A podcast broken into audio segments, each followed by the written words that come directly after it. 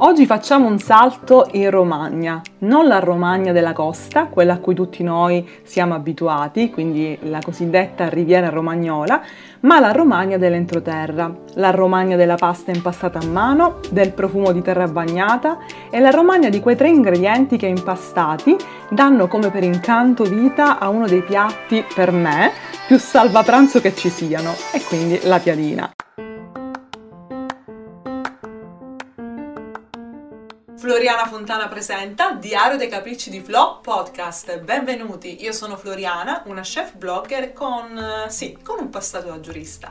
Sono cresciuta professionalmente tra i fornelli di una social kitchen di un centro culturale innovativo a Palermo e nel tempo libero continuo a condividere ricette, piatti d'autore e storie di territorio sul mio blog e sui miei canali social. Se sei alla ricerca di qualche trucco del mestiere ma non sai da dove iniziare, se vuoi invece scoprire di più sulla cultura e la storia della cucina o vuoi ricevere informazioni da esperti, bene, sei nel posto giusto. Ora puoi ascoltarmi ovunque tu sia e viaggiare insieme a me attraverso i racconti della mia terra. E perché no? Cucina anche tu a casa con Flo. Elena, benvenuta in questo viaggio che oggi faremo insieme nella tua Romagna, esattamente se non sbaglio nella bassa Romagna, e in questo viaggio tu sarai un po' il nostro menestrello, un cantastoria a tutti gli effetti che attraverso la storia di tre piatti eh, della tua terra ci guiderai attraverso un viaggio che con l'immaginazione ci permette meglio di conoscere il territorio della Romagna e precisamente dei posti lì dove tu vivi. Grazie mille Flo, sono contentissima di essere il tuo menestrello. Sì.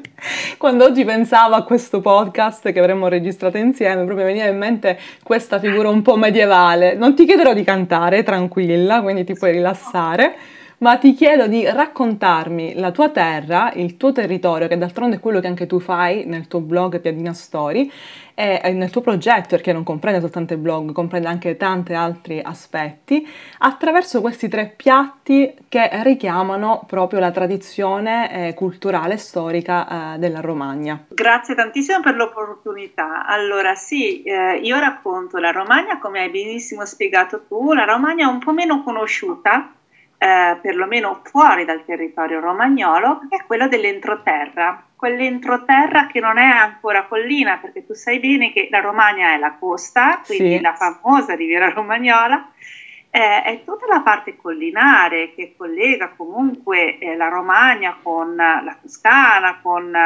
ehm, prevalentemente diciamo la Toscana, ma c'è anche la famosa pianura romagnola che a parte produrre nebbie, quelle bellissime nebbie umide dieci mesi l'anno, produce sì. anche, ha prodotto una cultura molto particolare che è quella dell'entroterra romagnola, che è quello che mi piace raccontare. Uh-huh. Io in particolare sono locata in una zona che è la Bassa Romagna, questo bassa sta anche legato al fatto, è anche legato al fatto che siamo una zona veramente bassa di subsidenza, uh-huh. cioè abbiamo delle falde acquifere sotto di noi che si alzano e si abbassano a seconda di quanto piova e di conseguenza le, le, i nostri terreni spesso subiscono subsidenza, si abbassano e a volte arriviamo sotto il livello del mare. Wow! Quindi siamo veramente bassi, siamo un po' l'Olanda. wow! Siamo una zona ricca di canali, una zona ricca di campi, eh, qui c'è moltissima agricoltura, tu quando vieni nella nostra zona vedi tantissimi frutteti, tra- tantissimi orti e di conseguenza la nostra cucina rispecchia molto questo territorio. Siamo Bellissimo. anche un territorio che è stato molto povero per un tempo prolungatissimo. Tu eh pensa sì. che in questa zona qui c'è stato il governo dello Stato Pontificio per oltre mille anni. Wow. Cioè, rispetto a tutti gli altri territori, noi abbiamo avuto mille anni con, la, con lo stesso, chiamiamolo così, governo molto dittatoriale mm-hmm. e di conseguenza questa era una zona, per esempio, eh, in cui c'era una ricchezza molto concentrata sì. eh, e una forte povertà e lo puoi ritrovare per esempio in quelli che sono i nostri piatti più riconosciuti, come per esempio gli strozzapreti. Esatto. Puoi immaginare da dove possa venire fuori il nome dopo mille anni di stato pontificio. È un po' curioso questo nome, no? Perché se tu ci pensi, anche un po' la Sicilia risente del suo impatto storico-culturale. Considera che noi pa- facevamo, ovviamente non più ora, parte del regno borbonico, quindi da Napoli in giù la situazione era messa un po' simile, avevamo questi stretti contatti alle corti con i cuochi francesi e gran parte dei nostri piatti, oltre ad essere comunque eh, piatti di origine popolare, sono dei piatti che venivano preparati presso la corte dei re borbonici se poi parliamo di Palermo, la pasticceria è conventuale perché ha trovato eh, espressione, quindi massima espressione creativa all'interno invece dei conventi per le mani agili e comunque queste mani laboriose delle suore. Da te invece questo Stato pontificio, che tu parlai poco fa di dittatura, in qualche modo ha comunque anche eh, esercitato una forte influenza eh, sulla cultura culinaria dell'Emilia Romagna in generale, però forse qui parliamo più della tua Romagna, quindi della bassa Romagna. E tu parlavi appunto di strozzapeti, quindi questi tre piatti di cui noi ora andremo a parlare sono appunto dei piatti che in qualche modo risentono eh, del, del percorso storico del tuo territorio. Quindi saranno, parleremo, anticipiamoli adesso, dei strozzapreti, della piadina e della pesca dolce. Parlavi degli strozzapreti. A te la parola, non voglio aggiungere altro io, voglio che sia tu meglio a poter descrivere il perché, il significato proprio di questa parola e quindi anche il perché culturale. Ok, allora seguimi, entriamo in una cucina, è la stessa cucina dal 750 d.C. al 1870 d.C. È la stessa cucina ed è stata la stessa cucina per oltre mille anni. Siamo nella Bassa Romagna, siamo in una cucina poverissima di un piccolo podere e c'è una donna che apre la madia perché deve preparare da mangiare per la propria famiglia. Questa donna chi è? È la Addora eh, la reggitrice di famiglia, ovvero colei che nelle famiglie allargate che caratterizzavano l'istituzione familiare romagnola prendeva le decisioni e faceva, diciamo, le operazioni più importanti, tra le quali anche la preparazione degli alimenti. Un'imprenditrice domestica praticamente a tutti gli effetti. domestica, assolutamente, con un grande rischio di impresa, assolutamente. Abbastanza alto perché se non gestiva bene poi le scorte, eh, cosa avrebbero mangiato durante l'inverno, come avrebbe sfamato la famiglia. Sì. E adesso se noi osserviamo il vuoto negli occhi di questa azzora romagnola, eh, quando si rende conto di non avere più uova, perché?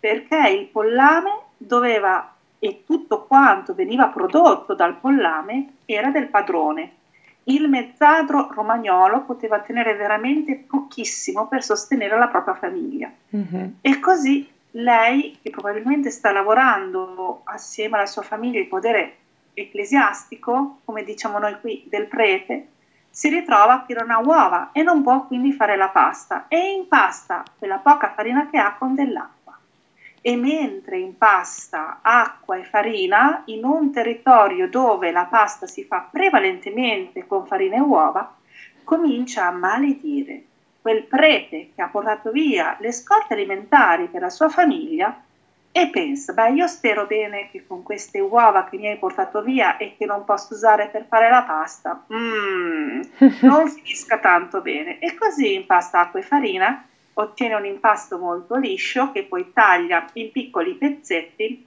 che poi lavorerà con le mani ottenendo quelli che nel, sono presenti moltissime anche tradizioni alimentari, i torcetti piuttosto che, che qui da noi chiamiamo gli strozza pre, quindi una pasta non a base uova, che in Romagna diciamo è un po' l'eccezione, base semola e acqua, da condire se si può, con un bel sugo corposo di carne, ma in realtà prevalentemente dalle nostre parti con sugo di verdure, Buono. verdure della, dell'orto, le zucchine, ma squisiti sono gli strozzapreti con lo scalogno. Fantastico, fantastico. Anche perché appunto ci ricolleghiamo al fatto che eh, la Bassa Romagna è una zona in cui l'agricoltura, mm, non so se ancora oggi lo è, ma comunque è una delle attività eh, economiche principali, quindi certamente è più indicato un piatto di strozzapredi con verdure piuttosto che magari con il classico ragù bolognese che è più un po' eh, di stampo emiliano, no?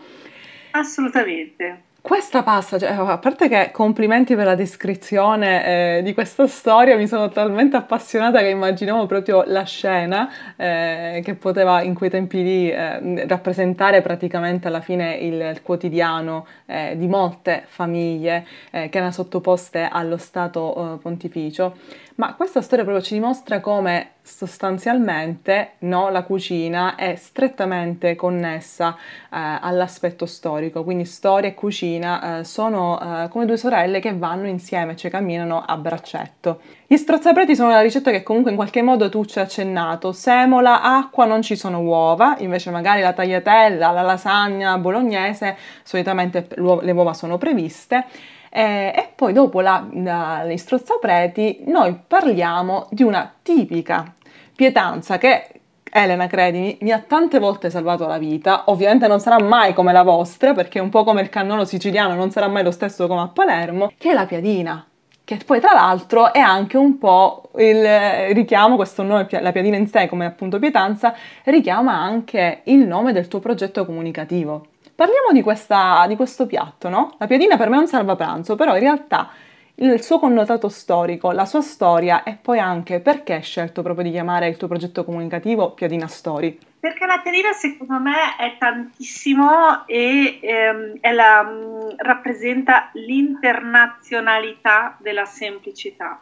Eh, ovviamente io sono romagnola, la piadina incarna eh, l'idea di Romagna eh per sì. noi italiani. Eh sì. Ma se vogliamo guardare veramente bene alla questione piadina, ci rendiamo conto che la piadina sì, è romagnola, ma anche no.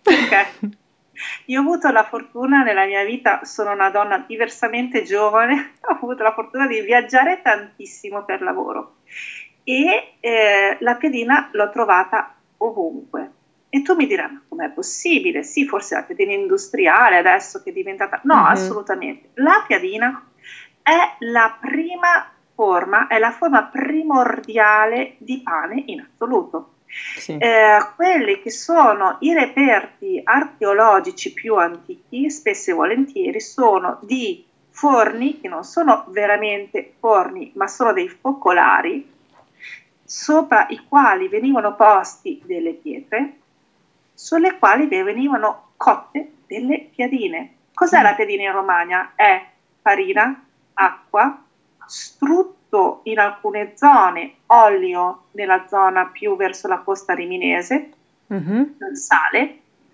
e poi in alcune aree si aggiunge un agente lievitante, prevalentemente il bicarbonato, ma prevalentemente è azima, cioè senza lievito. E se tu vai a guardare geoglifici piuttosto che eh, altre rappresentazioni del 3500 a.C. tu trovi piadine in ogni dove. Fantastico. E oggi quando ti sposti in giro per il mondo, la forma di pane, di pane ciapati piuttosto che primaria, è un impasto di acqua e farina che viene cotto su pietra oppure su superfici incandescenti, comunque metalliche. Di conseguenza ho sfruttato l'idea della piadina sia perché è la perfetta idea di G local, global local, è molto locale, noi tutti diciamo la piadina romagnola, ma in realtà è globale perché quando parli di prodotto base, acqua e farina, il primo prodotto diciamo da forno è la piadina in tutto il mondo, in Africa, in Asia.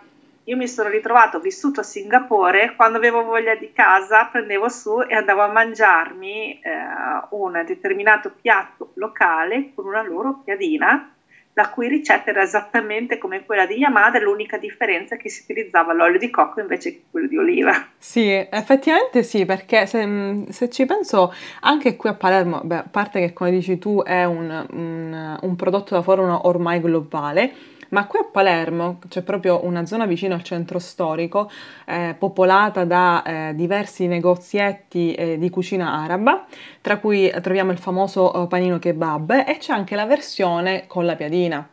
Quindi il kebab che viene eh, in questo caso eh, utilizzato come ingrediente di farcitura per la piadina, ricordando un po' quello che potrebbe essere il pane arabo, che poi non c'entra nulla col pane arabo, perché no la pita greca, il pane arabo, la piadina hanno ingredienti e procedure di preparazione completamente differenti. Però effettivamente è, com- oltre ad essere un prodotto da forno globale, è come anche diven- divenuto un, un, elemento di aggregazione, cioè riesce ad aggregare più e differenti eh, culture. Quando andavo all'università, mi ricordo, il baretto vicino al, alla facoltà eh, faceva sia panini piastrati che piadine. Io optavo sempre per la piadina perché comunque qui in Sicilia abbiamo del pane che comunque è fantastico, era il diversivo, qualcosa, un prodotto da forno diverso rispetto a quello a cui ero abituata. Quindi mi chiedo, da voi lì eh, in Bassa Romagna, è, la piadina di conseguenza è un prodotto da forno che sostituisce quello che per noi potrebbe essere il pane, quindi elemento di accompagnamento di un pasto,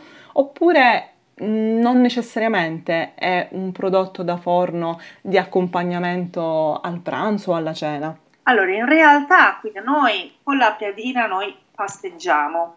Poi è ovvio che anche noi eh, abbiamo il loco, l'industria alimentare, quindi viene proposta questa piadina eh, industriale che spesso e volentieri può essere eh, così utilizzata come sostituto del pane, ma in realtà qui quando in Romagna si decide cosa mangiamo stasera, dai, ci mangiamo una piadina, si prende su, si va a mangiare la piadina fuori oppure sì. si fa la piadina in casa, almeno noi di solito ce la facciamo in casa e si pasteggia proprio con la piadina perché la piadina è un po' come la pizza, cioè mhm. pasteggi mm-hmm. con la piadina, fai la tua bella piadina, prepari tutti i tuoi vari condimenti, prevalentemente verdure, formaggi, affettati e quant'altro ed è un modo di mangiare molto conviviale, quindi arrivano amici, dai, che prendiamo, dai prepariamo la piadina. Ehm, arriva così un'improvvisata di, di, qualcuno, dai un attimo solo che impasto un po' di piadina, anche perché, come ti ho detto, è un impasto velocissimo, eh, per esempio quello della mia famiglia non richiede alcuna forma di lievitazione, quindi semplicemente fai il tuo impasto, prendi il tuo tagliere, fai queste belle lune di piadina, ci metti esattamente 20 minuti e due minuti dopo stai cominciando a sentire il profumo di piadina che cuoce sul testo. Quindi eh. neanche deve riposare l'impasto, non è necessario? No, non necessariamente perché mh, non subisce una, una lavorazione molto lunga. Acqua, farina, grasso, il grasso comunque le, riesce a lubrificare bene l'impasto, e una volta che l'hai tirato, se vuoi può farlo riposare anche mezz'ora, ma non è reso necessario perché non c'è, non c'è granché azione che non si deve mm, rilassare questo impasto. Sì. Eh, ha subito una lavorazione velocissima. Proporzioni, quindi giusto per se vogliamo dare una ricetta della, della, piadina, proporzioni tra farina, acqua, strutto o olio, a prescindere dal sale che comunque è la base. Allora, le proporzioni faccio veramente fatica a dirtele perché io vado veramente ad, occhio. Adesso invece ti prendo quella che è la ricetta della mia mamma, così sì. in modo un po' più attento. Sì, sì. Comunque, allora, le proporzioni, aspetta che le sto prendendo direttamente sì. dal quaderno della mamma. Fai, fai tranquillamente, anzi è bellissima questa cosa. È bellissima questa cosa che è il quadernetto dove all'interno si possono trovare le ricette di tua mamma. È... La degna e figli di, ma- di, mia madre. Allora, le proporzioni di mamma sono per quattro persone mezzo chilo di farina. Ok, 00, bianca. di olio. Quindi mezzo chilo di farina bianca, no? 00 presumo. Sì, Poi? Mezzo bicchiere di olio. Ok. E adesso qui viene il bello sì. sale, sì. UB, acqua, quanto ne serve per impastare. e qui allora subentra l'esperienza, metti una siciliana che deve fare la piadina, come fa a sapere quando l'impasto ha la consistenza giusta? E quando ti ritrovi un bel impasto liscio, comunque questa è la regola di base per qualsiasi prodotto che debba essere tirato al mattarello. Sì quando tu hai un bel impasto liscio che non sia più appiccicoso eh, e che abbia una buona consistenza, non troppo sostenuta in modo tale da non diventare matta e tirarlo col mattarello, hai ottenuto l'impasto della piadina. Fantastico, chissà perché nei ricettari delle nonne o delle mamme c'è sempre quella misura che è la misura non una misura matematica, ma è la misura dell'esperienza. Acqua fino a quando l'impasto non capisci che è pronto. Esatto. Quindi quella è esperienza e poi tu arrivi lì, arrangi. sì, prendi il ricettario della nonna o della mamma e dici e quindi, e quindi quando è che l'impasto è pronto? Se hai un po' anche tu magari di esperienza in cucina, come tu hai ben detto, qualsiasi impasto che deve essere stri- stirato non potrà mai essere troppo umido appiccicoso, dovrà avere comunque una struttura tale, un, eh, da, un'umidità comunque eh, tale da eh, poter comunque essere esteso. Eh, quindi fantastica questa ricetta, mi è piaciuta tantissimo che sei andata a prendere proprio il, il quadernetto dove tieni le ricette di mamma. Quindi ricetta romagnola, presto, se ho il tempo a disposizione mi metto lì e la preparo. Sappi che in Romagna in realtà on- la Romagna è un territorio ben definito ma molto complesso. Eh, come ti dicevo, a Rimini eh, la piadina viene fatta non solo utilizzando l'olio invece che lo stutto, ma più che altro eh, con una tecnologia che è quella della sfogliatura eh, che assolutamente non viene utilizzata altrove. Quindi si eh, olia la piadina, si tira con piegata con il mattarello, si ripiega, si riolia e si ritira cosa che assolutamente non viene fatta in altri posti, ma a Cesena, ad esempio, la piadina è molto piccola, è molto alta, molto lievitata e spesso si unisce il latte alla ricetta. Mhm. Quando si arriva a Ravenna, eh, la piadina è, come ti ho detto io, molti mettono però un po' di bicarbonato, eh, ma in alcune zone, come per esempio nelle campagne del Ravennate, Lugo di Ravenna, si fa una piadina unica molto grande che non viene cotta sul testo ma viene cotta sulla graticola. Questo per dirti che non esiste la ricetta della piadina romagnola, Sì, quella è una bella invenzione dell'industria alimentare, Eh, certo. proprio, esiste proprio l'IGP adesso, è stata depositata, ma ogni casa, ogni area aveva la propria piadina e tuttora viene mantenuta questa grande diversità che è il bello della piadina.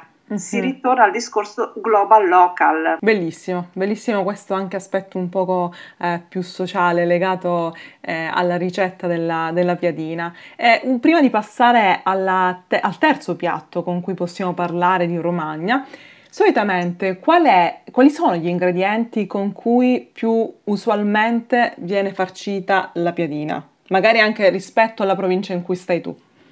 Allora, la, la piadina ha due ingredienti, tre ingredienti prevalenti. Uno, lo squacquerone. Buono! Quando parliamo di formaggi io comincio già ad emozionarmi particolarmente. È un formaggio eh, fresco eh, con un alto grado di acidità eh, e al contempo però comunque dolce. Eh, è tipico di questa zona, ehm, ha una consistenza molto particolare che vira tra il lattiginoso eh, e il cremoso. Wow. Eh, e sta molto bene, diciamo, con ehm, aromi, diciamo, sapori leggermente ehm, amari, quindi spesso noi uniamo lo squacquerone con la rucola. Wow. La rucola che ha quel po' di amaro e di pungente che nella piadina bollente che profuma croccante con in mezzo lo squacquerone morbidissimo e la rucola per noi è la fine del mondo. Wow, già guarda, già ho l'acquolina in bocca perché già immagino le consistenze, i sapori, quindi meraviglioso. Quindi non aggiungete nessun altro salume, giusto? No, no, no, no, no, questa è una, questa è una, una farcitura, un'altra tipica assolutamente, quella con il salume, che può essere o il salame o il prosciutto, perché comunque questa è zona di lavorazione del maiale, Mhm. un'altra ancora, che, eh, e qui mh, comunque stai mettendo all'interno della piadina un prodotto che sia a temperatura ambiente.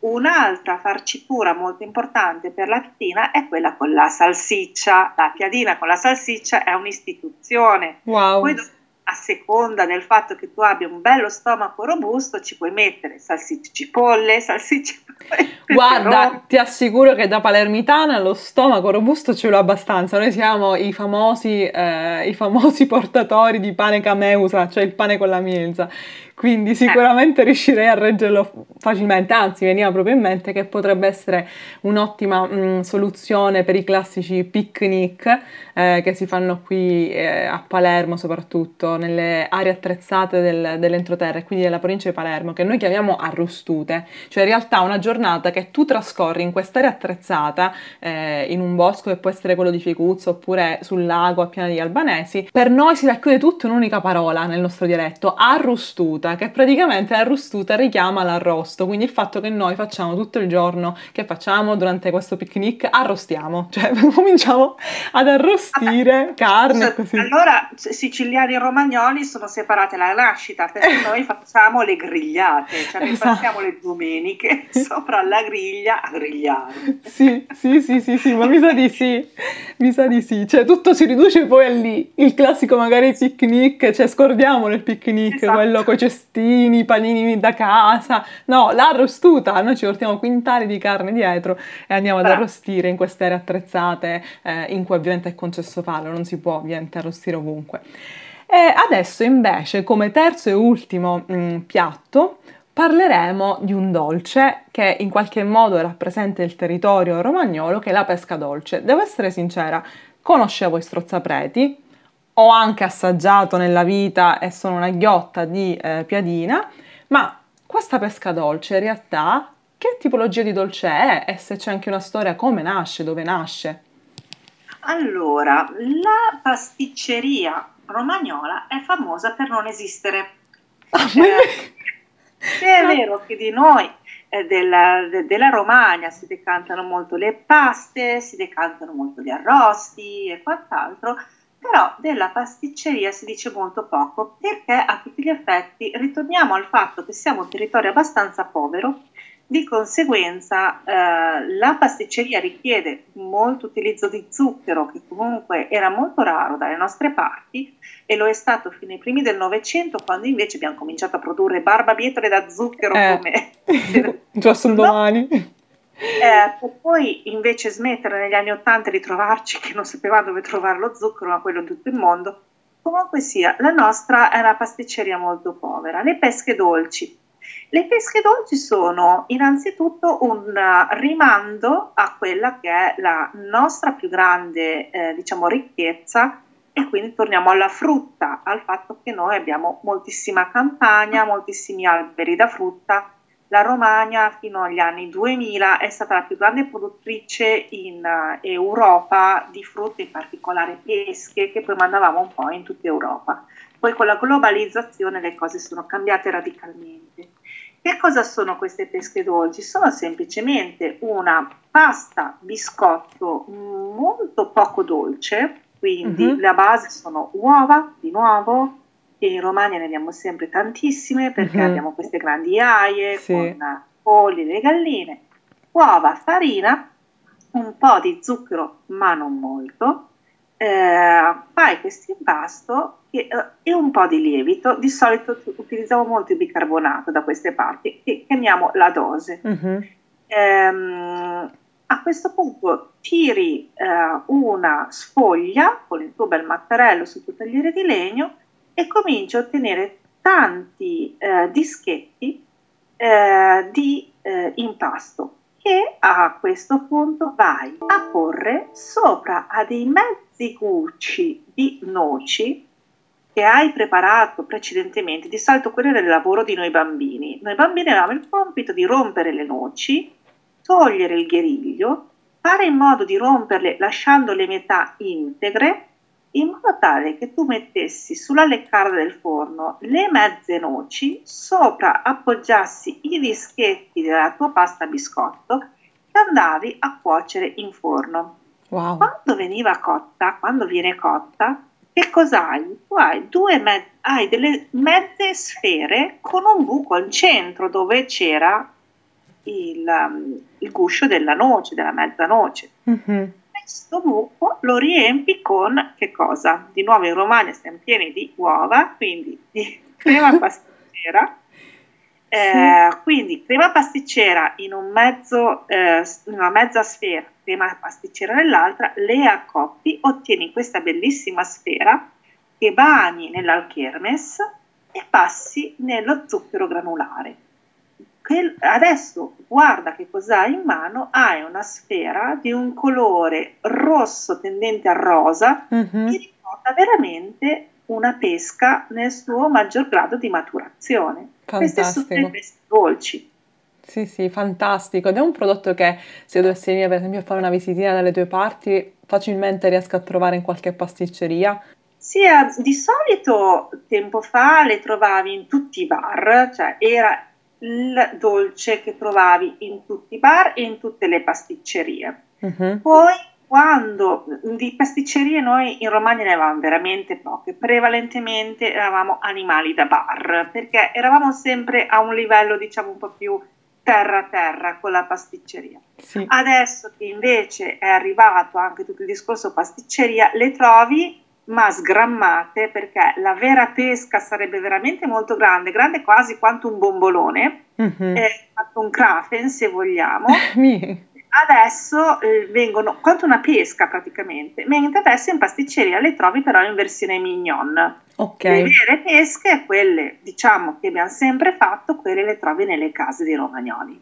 Fantastico, penso che sia uno di quei dolci che cliccando magari sui motori di ricerca in qualche modo eh, riuscirò a trovare, no? anche per vedere un po', perché già comunque tu nella tua descrizione sei stata molto precisa, quindi ho immaginato i colori di questo dolce, la sua forma sferica, questo rosa che ricorda eh, la pesca, questo ripieno, perché hai parlato di noci, hai parlato di eh, crema pasticcera, niente, mi sono completamente deliziata non soltanto ad ascoltarti, ma anche ad immaginare quello che tu stavi raccontando. Ecco perché ti ho chiamato all'inizio Menestrello Cantastorie, perché abituata con le tue eh, storie eh, su Instagram, so, ero sicura che saresti stata la migliore interlocutrice perché sei molto dettagliata quando, quando comunichi, quando parli, quando racconti.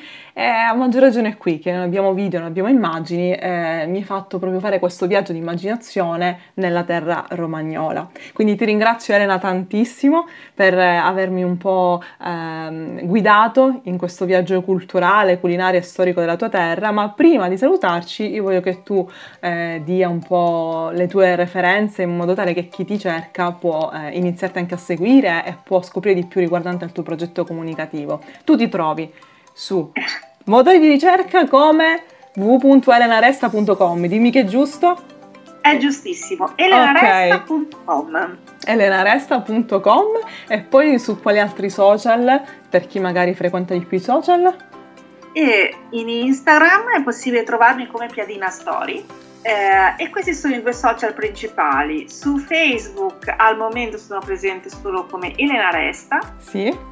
Su Instagram eh, e poi eh, magari hai un profilo professionale su LinkedIn. Sì, su LinkedIn io sono presente come Elena Resta. Elena Resta e poi hai anche un neo nascente podcast, non dimentichiamolo, io sono una fan dei podcast. Che si chiama Piadina Story. Esatto, esatto. Già c'è qualche episodio pubblicato lì, c'è quello lì sul, eh, sulla pasta con la barbabietola, niente, fantastico.